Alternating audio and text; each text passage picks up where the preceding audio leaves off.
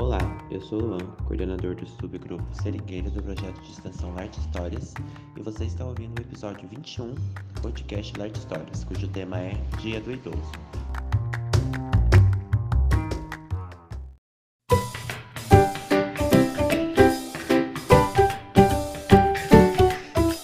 O Dia do Idoso é comemorado no Brasil no dia 1 de outubro, data em que também criou-se o Estatuto do Idoso.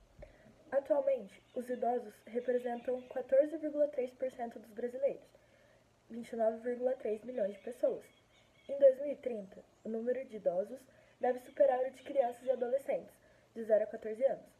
A média de vida do brasileiro aumentou 30 anos, saindo de 45,4 anos em 1940 para 75,4 anos em 2015.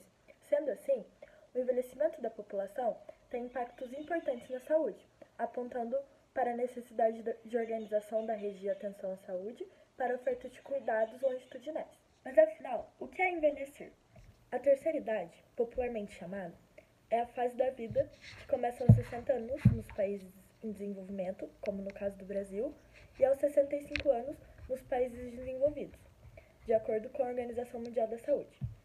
Com o envelhecimento, ocorre perda da capacidade de adaptação do indivíduo ao ambiente e, maior, e a maior incidência de processos patológicos. Contudo, é válido ressaltar que o envelhecimento ocorre em diferentes dimensões: biológica, social, psicológica, econômica, jurídica e até política, e depende de diversos fatores ocorridos nas fases anteriores da vida, como as experiências de vida na família, na escola ou em outras instituições. Assim, a terceira idade, ou velhice, não comporta um único conceito, uma vez que a idade cronológica pode não ser idêntica à idade biológica e social do indivíduo. Ninguém envelhece de forma igual. Inúmeras modificações sistêmicas passam a ocorrer nesse período da vida. As mais comuns dizem respeito à alteração da constituição corporal. Ocorre perda de 1 a 2% de massa muscular ao ano, após a quinta década de vida. Velocidade e a intensidade dependem do estilo de vida. Ocorre também perda da massa magra e aumento da gordura, tornando a composição corporal ruim. A sarcopenia, que significa redução de massa e força, também acontece, indicando fragilidade do idoso, levando ao risco de quedas e redução da mobilidade. Na pele, ocorre redução da espessura e elasticidade da epiderme derme, redução do tecido subcutâneo e redução das quantidades e atividades das glândulas sudoríparas e sebáceas. A pele se torna flácida, rugosa e seca. Ao surgimento de manchas, chamadas de melanose senil, que não oferecem riscos. Os pelos dos homens apresentam redução, exceto no nariz, orelha e sobrancelha. E nas mulheres, ocorre um aumento dos pelos no lábio e no mento, e redução nas axilas, pernas e pubis. Os cabelos ficam esbranquiçados e a calvície ocorre. Nas unhas, o crescimento passa a ser mais lento. Elas se tornam espessas e curvas. No sistema nervoso, ocorre redução da condução nervosa, levando a uma atenuação dos reflexos tendinosos. Já nos órgãos do sentido, os pavilhões auriculares aumentam, ocorre uma calcificação entre martelo, bigorna e estribo, a redução, e a redução da acuidade auditiva, hiperpigmentação e edema de pálpebras inferiores. As pálpebras superiores perdem elasticidade, o que chamamos de pitose. Ocorre opacificação do cristalino, o que chamamos de catarata. Ocorre também a perda da acuidade visual, redução dos receptores olfatórios e papilas gustatórias, redução do olfato, paladar e redução do apetite.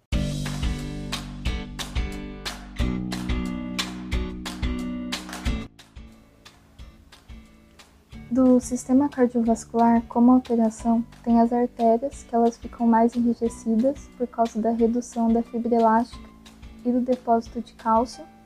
Também tem um aumento do peso do coração por causa do acúmulo de gordura e fibrose. Vai ter uma menor complacência e maior risco de ter insuficiência cardíaca. Também tem uma degeneração das válvulas e do sistema de condução, o que leva a ter maior risco de ter arritmia, vai ter uma redução da capacidade funcional, uma redução do débito cardíaco em situações de maior demanda e também pode acontecer uma hipertensão sistólica isolada por causa da elasticidade dos grandes vasos, que gera maior risco de ter doenças cardiovasculares. Do sistema respiratório, vai ter um aumento do volume residual, uma redução da elasticidade e da complacência pulmonar, a capacidade vital diminui, o que altera a relação perfusão-ventilação e reduz a pressão parcial de oxigênio e também a velocidade dos batimentos ciliares, a produção de muco e a eficácia da tosse diminuem, o que leva a maior predisposição a ter infecções. Do sistema digestório pode acontecer a perda dos dentes e o deslocamento da mandíbula, o que vai acabar comprometendo a nutrição e a mastigação dos idosos. Também pode ter um queimor na língua uma redução da atividade secretora das glândulas salivares, da mucosa gástrica e do pâncreas, também uma atrofia do tubo digestório, que vai comprometer a motilidade, além do enfraquecimento das paredes do intestino grosso, que pode ocasionar na formação de divertículos. No sistema urinário, o fluxo plasmático renal e a filtração glomerular reduzem cerca de 10% por década. Também podem acontecer outras alterações tubulares, como uma redução da capacidade de concentrar e diluir a urina, um risco de hipernatremia ou de hiponatremia e também de ter uma desidratação. Também ocorre a redução da excreção de potássio que pode levar a uma hiperpotassemia e também a diminuição da complacência da bexiga.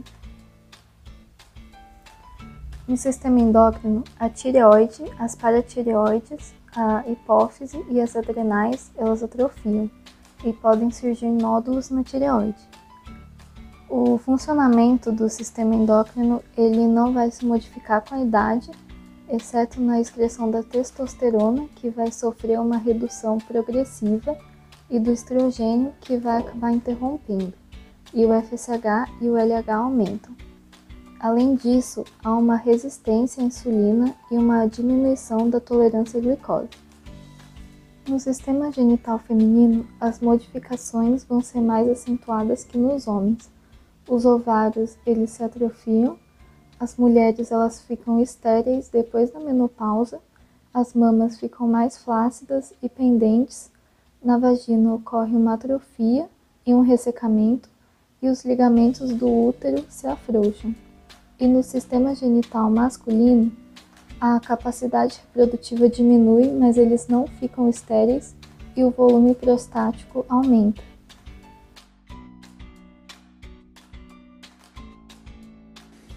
No Brasil, em 1 de outubro de 2003, foi aprovada a Lei 10.741, que institui o Estatuto do Idoso, prevendo que ao idoso sejam garantidas todas as oportunidades e facilidades para a prevenção de sua saúde física e mental, seu aperfeiçoamento moral, intelectual, espiritual e social, em condições de liberdade e dignidade.